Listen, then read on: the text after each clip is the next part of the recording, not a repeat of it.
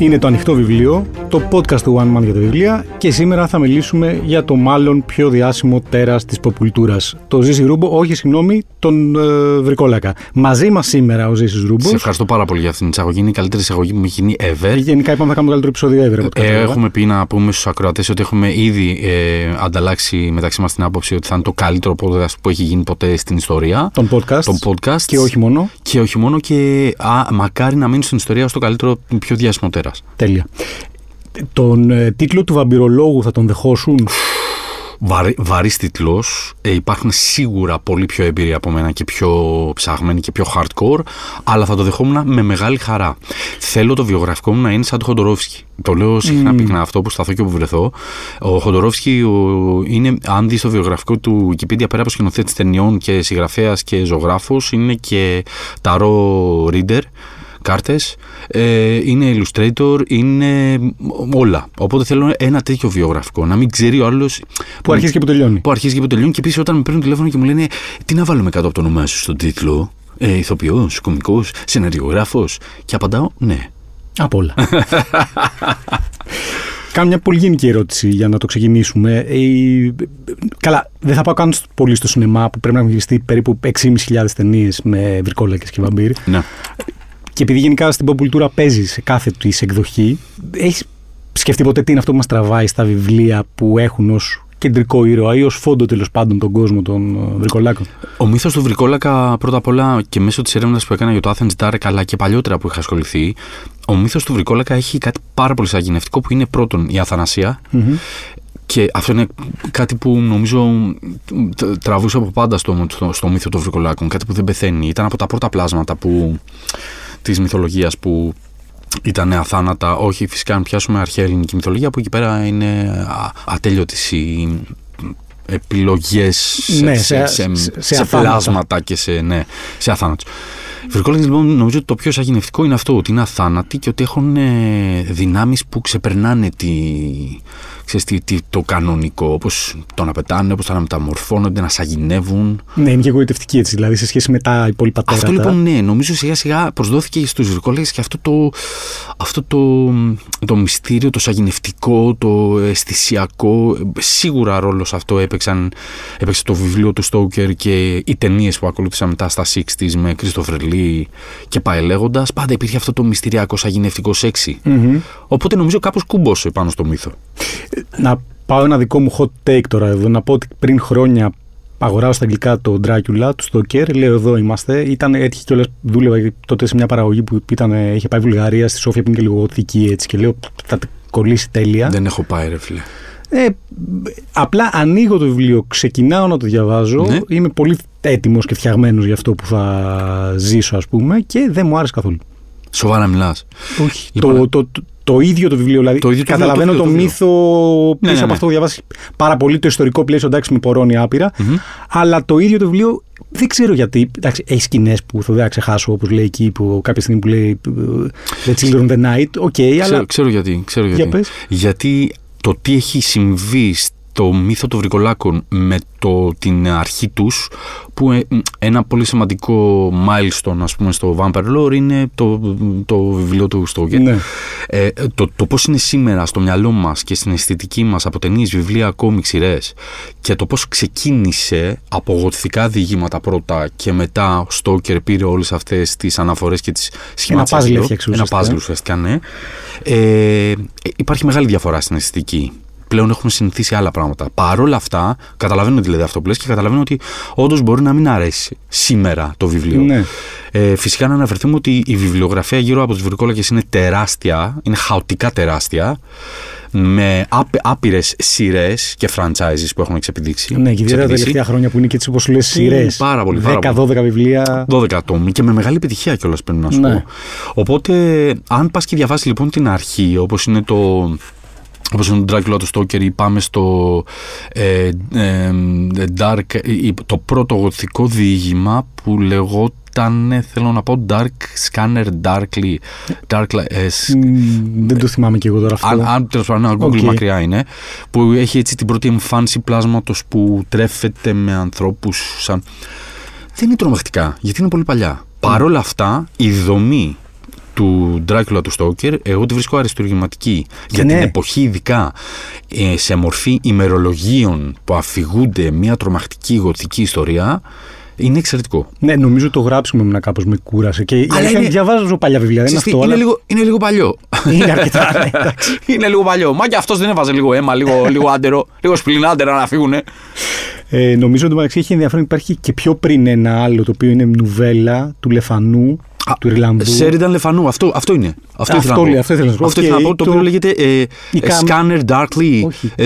Πώς λεγόταν, Καμιλά. Καμιλά. Μπράβο. Okay. Το οποίο και είναι ενδιαφέρον γιατί είναι και queer ιστορία σε εποχή που δεν πολύ παίζει. Ναι. Είναι έρωτας ανάμεσα σε δύο κορίτσια κατά κάποιο τρόπο. Δεν το θυμάμαι. Και εκεί έχουν πάντως το σεξ και το μυστηριακό. Έτσι. Πολύ ωραίος κόσμος, και αν μπεις λίγο και μπεις στη δίνη και αρχίσεις και ψάχνεις βιβλιογραφία, επιρροές, ρομαντικούς ποιητές, ρομαντική περίοδο, γοτθικά διηγήματα, γοτθικές νουβέλες. Μετά φτάσεις, ακουμπήσεις Σέλεϊ, πώς πρωτοδημιούργησες του Frankenstein. Είναι πάρα πολύ ωραία περίοδος και είναι η απαρχή. Είναι the beginning. Ναι, η δεύτερη αρχή. Η πρώτη είναι στην αρχαιότητα. Να πούμε εδώ το Athens Dark, το οποίο είναι και σειρά και κόμικ, ναι. Ότι έχει τοποθετεί το μύθο του Βρικόλακα στο σήμερα της Αθήνας. Ναι. Έχει και στοιχεία, εγώ σου το έχω δει, από την αρχαιότητα. Βεβαίως. Κάνει πολλές συνδέσεις, το οποίο είναι ενδιαφέρον. Ναι. Μου κάνει πάρα πολύ ελληνικό heavy metal γενικά όλο αυτό. Yes. Ναι. Ταιριάζει πάρα πολύ. Ταιριάζει πολύ. Ναι. Καθότι και εγώ υπήρξα μεταλλάς και τραγουδιστής συγκρότημα. Ναι, φαίνονται επιρροές. Το οποίο νομίζω ότι προσθέτει, ρε παιδί μου, η ελληνική μυθολογία ότι μπαίνει σε όλο αυτό. Γιατί συνήθως, είναι τελείως δυτικό αυτό το πράγμα ή βαλκανικό λόγω του. Δεν είναι γνωστό γιατί κάποια κομμάτια. Η αρχαία ελληνική μυθολογία είναι ένας απίστευτος κόσμος για έμπνευση. Απίστευτος. Και με λύπη μου πρέπει να σου πω ότι ο κόσμος γνωρίζει από τις γνωστές ιστορίες της μυθολογίας της Ελλάδας, γνωρίζει το 1-10% από αυτά που έχουμε ακούσει. Ναι. Υπάρχουν απίστευτοι μύθοι. Ένας από αυτούς λοιπόν είναι η Εμπούσα.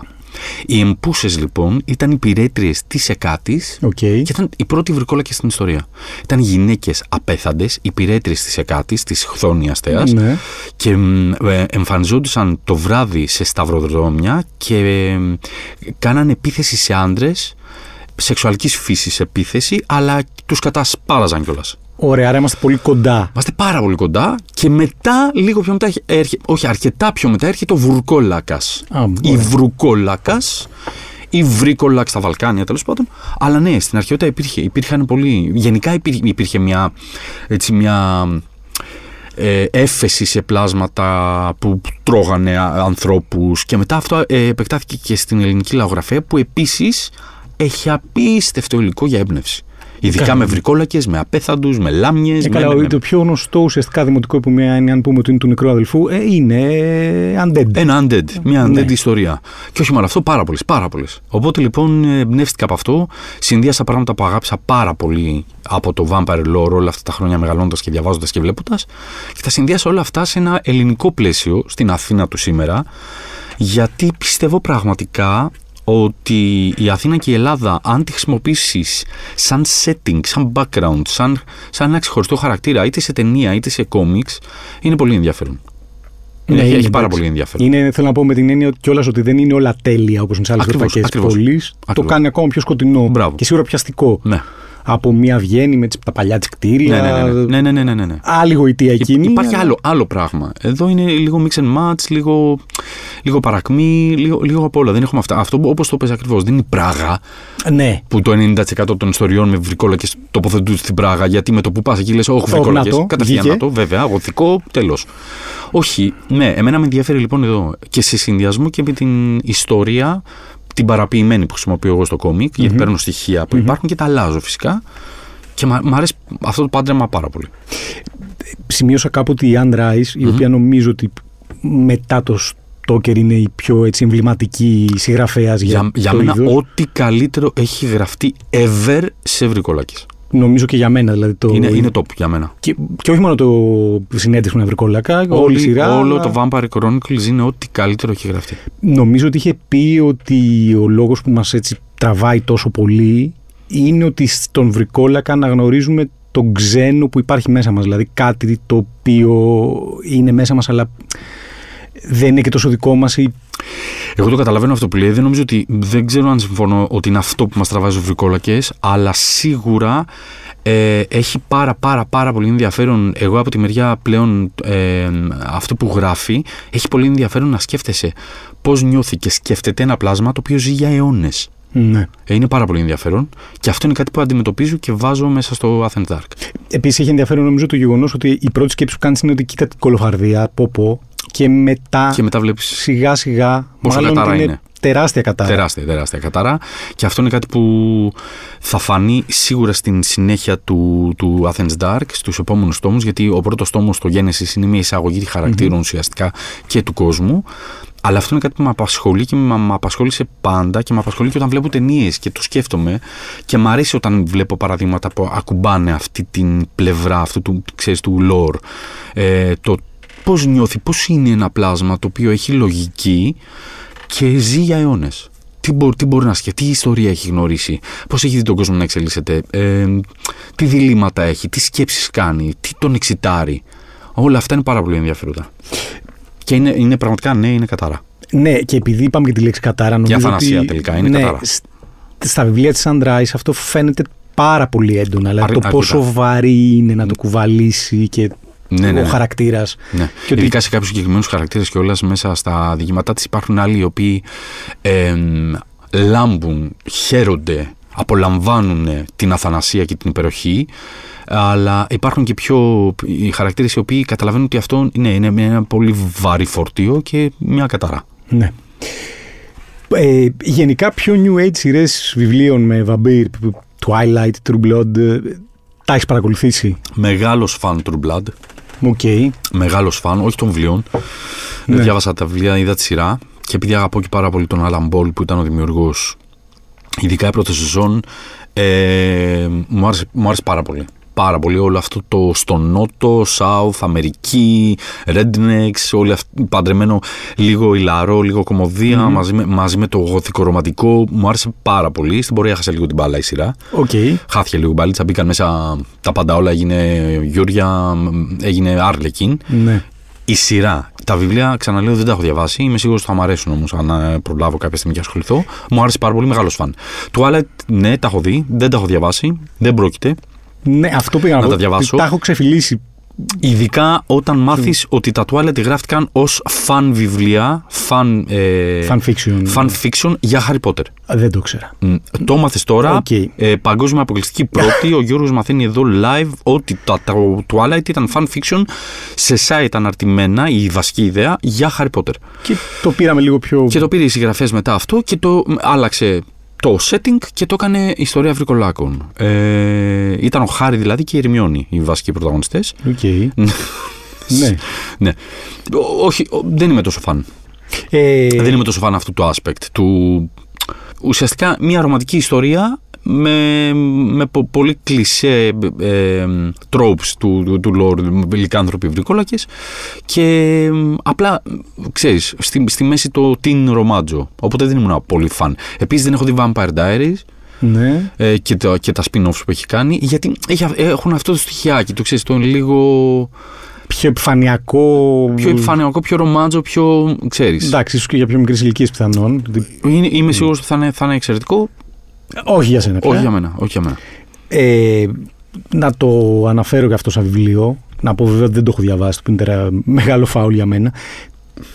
Θυμάμαι πάντα να μου λένε για το Salem's Lot, επειδή μου ότι πιθανόν να είναι το πιο τρομακτικό βιβλίο του Stephen King. Όταν αυτός ο άνθρωπος αποφάσισε να ακουμπήσει αυτό το κομμάτι του τρόμου που ήταν βρικόλακες με αυτόν τον τρόπο, πραγματικά κατάφερε και έφτιαξε ένα από τα βιβλία που όντως είναι μέσα στη δεκάδα. Ναι, σε σχέση με βρικολακές. Δεν σου λέω, δεν το έχω διαβάσει, δεν μπορώ να το πω εγώ, αλλά είναι, τα γύρω-γύρω καταλαβαίνω σίγουρα. Εγώ είμαι μεγάλος φανατικός μέχρι κάποια χρόνια πριν που έχασα λίγο το τρένο, κατέβηκα λόγω χρόνου και δεν έχω παρακολουθήσει τα τελευταία του. Δεν σταματάει κιόλας, εντάξει. Δεν σταματάει κιόλας ο άνθρωπος. Και ξέρεις τι, ας μην σταματήσει κιόλας ποτέ. Ναι. Δεν είναι όλα εξαιρετικά, έχει βγάλει φλόμπες. Καλά, σε 100 δεν γίνεται. Αλλά όταν γράφεις 3 βιβλία το χρόνο, ναι, αναγκαστικά. Το Salem's Lot είναι αριστούργημα, είναι πολύ τρομακτικό βιβλίο. Πολύ τρομακτικό, ειδικά στις περιγραφές με τις βρικόλακες και την επέλαση των βρικολάκων στην πόλη. Η απόπειρα που είχε γίνει παλιότερη στα 80's, νομίζω για σειρά, είχε κάποια τρομακτικά στοιχεία. Είμαι πάρα πολύ χαρούμενος που το πολεμάει να το κάνει τώρα σειρά ο δημιουργός του Haunting of Hill House. Ναι, δεν το έχω κι εγώ το. Ναι, αυτός. Συνοηθήκαμε. Κατάλαβα όλοι και οι ακροατές, ελπίζω να κατάλαβαν. Ταιριάζει πάντως πολύ. Είναι φανατικός και του βιβλίου και είπε, νομίζω, αν δεν κάνω λάθος, παίζει να είναι pre-production η κατάσταση για το Salem's Lot σειρά. Άρα πάμε καλά, είμαστε κοντά μας. Ναι. Και νομίζω ότι θα είναι εξαιρετικό. Τι θα. Αν ανασύρει. Δεν ξέρω πόσα χρόνια πριν το έχεις διαβάσει, αλλά αν ανασύρει. Το Salem's Lot. Ναι, πολλά φαντάζομαι. Πολλά χρόνια, ναι. Πάνω από 15. Ναι, πάνω από 15. Τι θα ανέσυρες στη μνήμη σου, τι έχετε πρώτο? Υπάρχει περιγραφή που έγινε και είναι από τις πιο spooky σειρές τρόμου που υπάρχουν στο YouTube. Αν βάλεις Salem's Lot Window Scene, η σκηνή στο παράθυρο, είναι με ένα παιδάκι που είναι κομμάτι της ιστορίας και κάποια στιγμή πεθαίνει και βρίσκεται, ξαφνικά ακούει η πρωταγωνίστρια, η πρωταγωνιστής, δεν θυμάμαι, ακούει το παράθυρο να χτυπάει κάποιος στο παράθυρο και τραβάει την κουρτίνα και είναι το παιδάκι και ορείται έξω από το παράθυρο και του λέει με ανατριχιαστική φωνή, άσε με να μπω. Okay. Άσε το κακό να μπει. Ναι, άλλο εξαιρετικό βιβλίο. Άλλη εξαιρετική τέτοια. Από Σκανδιναβία, ναι, το οποίο δεν συνηθίζεται κιόλας. Πολύ δυνατό. Αυτό από Salem's Lot μου έχει μείνει αυτή η σκηνή και μια περιγραφή στο βιβλίο που πραγματικά με έκανε να κοιτάω πάνω τον νόμο μου όταν το διάβαζα, που είναι ένας χαρακτήρας ο οποίος, οι βρικολόγοι στο Salem's Lot ουσιαστικά τι κάνουν? Είναι κάτοικοι της πόλης που σιγά σιγά τους μεταμορφώνει ένας αρχικακός βρικόλακας. Mm-hmm. Που μοιάζει πολύ στον οσφαιρά του. Και αυτοί οι άνθρωποι που είναι νορμάλ, καθημερινοί άνθρωποι που σιγά σιγά μεταμορφώνονται σε βρικολακές, πάνε και χώνονται στα υπόγεια των σπιτιών τους τη μέρα για να κρυφτούν από τον ήλιο. Και υπάρχει μία περιγραφή μες στο βιβλίο που ένας από τους χαρακτήρες ανοίγει την πόρτα που οδηγεί στο υπόγειο. Και υπάρχει μία περιγραφή πως μέσα από το σκοτάδι ξαφνικά ακούει. Αυτή η σκηνή μου έχει μείνει σαν εικόνα. Έτσι πως το πεις, μου έκανε και κάπως μου ήρθε στο μυαλό, επειδή το. Οι σχέσεις που έχουν καμιά φορά οι Αμερικάνοι με τον γκαράζι, το υπόγειό τους. Είναι το κλασικό κελάρι που έχουν στα σπίτια τα αμερικάνικα που, πάντα, που είναι το cellar door, που είναι μια πόρτα και οδηγεί κάτω και έχουν τα φαγητά και τη ζάχαρη και τα μέλια. Και ναι, και κάνα μπιλιάρδο ή κάτι. Τέλος πάντων. Ναι. Ένα... Και είναι μια περιγραφή μαεστρία από τον Stephen King. Μαεστρία. Εξαιρετικό δείγμα γραφής. Πραγματικά τρομάζεις. Δηλαδή, έχω τρομάξει πάρα πολύ από τον King σε αυτό και στο It. Στο It, φαντάζομαι, σε σκηνές... Το It νομίζω για μένα είναι ό,τι πιο τρομακτικό έχω διαβάσει ever. Τελεία. Εφιάλτες από βιβλίο, που δεν το ξαναπάθει με κανένα άλλο βιβλίο και έχω διαβάσει πάρα πολύ τρόμο. Ναι, καλά, αυτή η ιστορία με τους κλόουν γενικά... Και όχι μόνο οι κλόουν, οι περιγραφές και ο τρόπος που τα περιγράφεις σου ξυπνάνε παιδικές αναμνήσεις που είχες με το τέρας που ανοίγει ντουλάπα σιγά σιγά και... Ναι. Ή κάτω από το κρεβάτι. Κάτω από το κρεβάτι, ο κλόουν, ο λυκάνθρωπος, πώς προχώραγε με τους διαδρόμους, πώς κυνηγάει, πώς εμφανίζεται. Πάρα πολύ τρομακτικό βιβλίο. Αλλά μιας και αναφερθήκαμε και στο Άσε το κακό να μπει, εξαιρετικά δείγματα υπάρχουν λοιπόν και από ταινίες στον κινηματογράφο που καμιά φορά βγαίνουν από την όρμα Δράκουλας, Καρπάθια και αυτά. Ναι. Όπως είναι, ας πούμε, αυτό, το Άσε το κακό να μπει. Όπως ήταν ταινίες όπως. Με τον James Woods, Vampire Hunters νομίζω λεγόταν, που ήταν τύπου Άγρια Δύση, Αιτήλα νομίζω ταινία, η 90s, που ήταν μια ομάδα με vampire killers στο Τέξας και κυνηγάγαν μια ομάδα βρικολάκων, σπλατεριά. Πολλές ταινίες τώρα. Άμα κάτσουμε να σκεφτούμε. Ναι, και νομίζω έχουν και ενδιαφέρον όταν ξεφεύγουν από αυτό που λες, από την νόρμα την κλασική, ας πούμε. Δηλαδή, ξέρω εγώ. Ένα άλλο παραδειγματάκι μου ήρθε τώρα, συγγνώμη, γιατί μπορούμε πραγματικά να μιλάμε για ώρες. Είναι το Addiction. Δεν το έχω. Christopher Walken. Πολύ καλά ξεκινάμε. Σε μικρό ρόλο. Και Lily Taylor, αν δεν κάνω λάθος. Είναι μια μαυρό-άσπρη ταινία 90s με μια φοιτήτρια φιλοσοφίας που συναντάει ένα βράδυ σε ένα σοκάκι της Νέας Υόρκης την Ιζαμπέλα Τζανί, όχι, μια μεγάλη ηθοποιό βρικόλακα, η οποία θα μετατρέψει σε βρικόλακα. Και η ταινία είναι art, συνεφίλ, φιλοσοφία με βρικόλακες. κολλάνε παντού κατά κάποιο τρόπο. Δηλαδή, θέλω να πω, σαν μύθος που μπορεί να κολλήσει παντού. Κομμωδίες, μυθικολογίες. Άπειρες. Ναι, είναι ένας μύθος που νομίζω δεν θα σταματήσει ποτέ να σαγηνεύει. Και έχω και την αίσθηση ότι πρέπει να υπάρχει κατά κάποιο τρόπο και εκτός από τους δυτικούς πολιτισμούς, τέλος πάντων. Παντού. Νομίζω υπάρχει σίγουρα.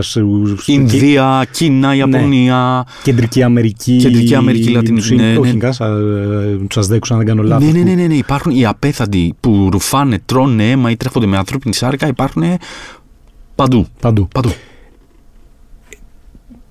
Δεν είναι βιβλίο, είναι podcast για βιβλία εδώ, αλλά θα το αναφέρω. Είναι σειρά κινουμένων σχεδίων, Χριστέ μου, τι ηλικία είμαι. Ναι. Τα κινούμενα, τα σχέδια. Ναι. Animation. Οι μπίλιδες. Αυτοί οι μπίλιδες. Αλλά νομίζω ότι είναι από τα καλύτερα πράγματα που έχω δει. Ναι, είναι. Αυτό που πας να πεις. Πες το. Castlevania. Ναι. Πρώτα απ' όλα. Τα video games, να το πούμε. Πρώτα απ' όλα ξεκινάμε από τα video games, τα οποία τα έχω παίξει αν όχι όλα, σχεδόν όλα. Και τις διασκευές που έχουν βγει. Αυτό ήταν το τρομακτικό video game. Αυτό ήταν ένα video game το οποίο πάντρεψε το μύθο του Δράκουλα με άνιμε στοιχεία, platform gaming στοιχεία. Ήσουν ο Αλουκάρτ που πας να πολεμήσεις τον Δράκουλα, τον Βλάντ. Και μετά βγήκανε διάφοροι τίτλοι σε αυτό και μετά αυτό το κάνανε animation, το οποίο είναι πραγματικά πάρα πολύ καλό. Από animation με βρικόλακες που επίσης... Έχεις πολύ και από Ιαπωνία εντωμεταξύ. Ναι, από άνιμε πάρα πολύ υλικό με βρικόλακες. Αυτοί παθιάζονται πάρα πολύ με αυτό το στοιχείο, με τους βρικόλακες. Vampire Hunter D, Castlevania... Ναι, πάρα πολύ και τα έχω δει όλα.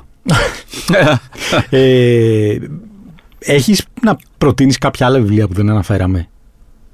Νομίζω ότι έτσι έχουμε πιάσει λίγο τα κλασικά, έχουμε πιάσει τα πιο νέα.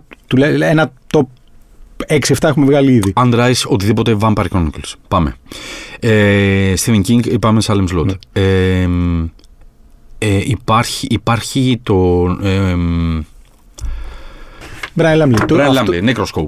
Που δεν έχει μεταφραστεί στα ελληνικά. Ναι. Δεν το βρίσκαμε με τίποτα τον τρίτο τόμο, που ο τρίτος τόμος είναι το μεγάλο έπος. Ναι. Και ο πρώτος είναι καλός. Στο δύο νομίζω ότι λίγο το χάνουμε. Το τρίτο είναι νομίζω από τα πιο υπερβολικά πράγματα που έχω διαβάσει με βρικόλακες. Σφαγή. Ναι, αλλά ρε παιδί μου, σε πείθει. Παρότι είναι η υπερβολή της υπερβολής, Σπλατεριά, καφρίλα, ωραίος κόσμος. Ναι. Έφτιαξε ένα ωραίο κόσμο. Jay Kristoff, Empire of the Vampire, πολύ πολύ πρόσφατο, αλλά και τεράστια σειρά και με μεγάλη επιτυχία. Δεν σταματάει το είδος. Απαραίτητο τώρα που είπαμε για το Λάμπλε, και άλλο ένα κόσμο που κάπου συνδέεται με βρικόλακες, ότι έχουμε λίγο Σοβιετική Ένωση εκεί. Ναι. Και λίγο με δυνάμεις, με τηλεπάθεια. Και λίγο sci-fi. Ισχύει. Πολύ γνωστή σειρά, πολύ πετυχημένη. Να πάω κάτι πιο απλό. Ναι. Με ποιο να ξεκινούσε κάποιος? Δηλαδή, εγώ δεν του λέγα τον Dracula. Anne Rice, έτσι. Άνετα. Είναι ό,τι καλύτερο είχε γραφτεί η βρικόλακα, οπότε ξεκινάς με το καλύτερο. Και αν θες μετά πας στον Dracula, ήδη στην αρχή. Ο οποίος ανεβαίνει και μετά ό,τι γουστάρεις από γοτθικό. Υπάρχουν δηλαδή τεράστια βιβλιογραφία με βρικόλακες. Έχεις στο μυαλό σου, και θα έλεγα σιγά σιγά να το κλείνουμε και προς τα εκεί με αυτό, κάτι που είπε, το διάβασες και πες τι αηδία είναι αυτή με βρικόλακες? Αηδία πάντα. Από βιβλίο, Ναι. Ή πιθανόν και κόμικη σειρά. Γιατί έχει πολύ πράγμα από αηδία. Ναι, σίγουρα. Και όταν λέω αηδία, δεν εννοώ αηδία σπλάτερ. Εννοώ αηδία δεν βλέπετε. Χάλια, φλόμπα βιβλίο είναι. Κοίτα, σε ταινίες. Σε ταινίες μπορούμε να πούμε διαμαντάκια εμετού. Έχουν βγει κάτι B-movies τραγικά. Όχι, δεν μου ήρθε κάτι στο μυαλό να είπα πω τι κάναν τώρα εδώ. Τι χάλια ήταν αυτός. Σε ταινία σίγουρα μπορώ να σκεφτώ. Για πες μία, που ταινία. Σε ταινία, Βαμπύρος Λέσμπος. Τόσο κακό που γίνεται καλό όμως. Μπράβο.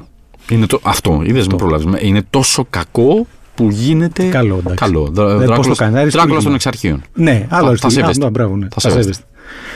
Είπες για το Athens Dark. Δεν ξέρω αν έχεις κάποιο άλλο project με φαντασία στα σκαριά. Έχω σίγουρα τα επόμενα δύο. Το οποίο έτσι είναι μεγάλο project, γιατί είναι και μεγαλύτερα σε όγκο και αναπτύσσω τον κόσμο πολύ περισσότερο τώρα στα υπόλοιπα. Και με πολύ πολύ πολύ μεγάλη αγάπη και ελπίδα να μεταφερθεί αυτός ο κόσμος και σε άλλα format. Ωραία. Yes. Okay. Έχουμε κάνει μερικά βήματα προς τα εκεί. Έχουμε κάνει κάποια πολύ μικρά δειλά βήματα προς να μεταφερθεί σε επιτραπέζιο παιχνίδι, το Athens Dark. Ωραίο. Yes. Είμαι φανατικός επιτραπεζιάς και αρπιτζάς από πιτσιρίκι, από πάντα, ακριβώς, δεν έχω σταματήσει ποτέ. Οπότε είναι, νομίζω, φυσική εξέλιξη το να αυτός ο κόσμος να μεγαλώσει και να απλωθεί παντού. Θα έδινα, όπως είπα και στην παρουσίαση του Athens Dark, στο Comic Dome Con που έγινε το 23, που πήραμε και το βραβείο κοινού για το Athens Dark. Ευχαριστώ πάρα πολύ τον κόσμο για τη στήριξη. Όπως είπα, θα έδινα λίγο από τον νεφράκι, λίγο νεφρό, λίγο νεφραμιά, για να μεταφερθεί το Athens Dark σε animation σειρά τύπου Arcane, αν το έχεις δει. Netflix, σωστά. Netflix, ναι, αν δεν το έχεις δει, να το δω. Παρατάς ό,τι κάνεις. Okay. Και το βλέπεις μονοκοπανιά, είναι αριστούργημα αισθητικής, αριστούργημα. Αυτή η εταιρεία που έφτιαξε αυτή τη δουλειά είναι σαρωτική πραγματικά, πανέμορφο αποτέλεσμα. Θα δίνω λίγο νεφράκι για να δω το Athens Direct, έτσι. Άρα θα κλείσουμε με αυτή την ευχή, ο Ζήσης Ρούμπος να δώσει λίγο από τον νεφρό του για να γίνει το Athens Dark anime σειρά με αυτή την αισθητική. Ή κανονική live action σειρά σε κάποια πλατφόρμα. Νεφρό πάλι, έτσι. Ναι, και να παίζει κατά προτίμηση Brad Pitt. Τέλεια. Πλάκαν, όχι. Σαλαμέ. Λοιπόν, σε ευχαριστώ πολύ που ήσουν σήμερα μαζί μας. Το ανοίξαμε λίγο, δεν πήγαμε μόνο σε βιβλία, αλλά νομίζω το αξίζει. Να διαβάζετε βιβλία, παιδιά, όπου κι αν είστε, να διαβάζετε βιβλία. Από εκεί ξεκινάμε. Ζήση, ευχαριστώ. Καλό καλοκαίρι και καλά βαμπύρι να έχουμε. Έγινε. Καλή συνέχεια στο Πανιδίν. Να είσαι καλά.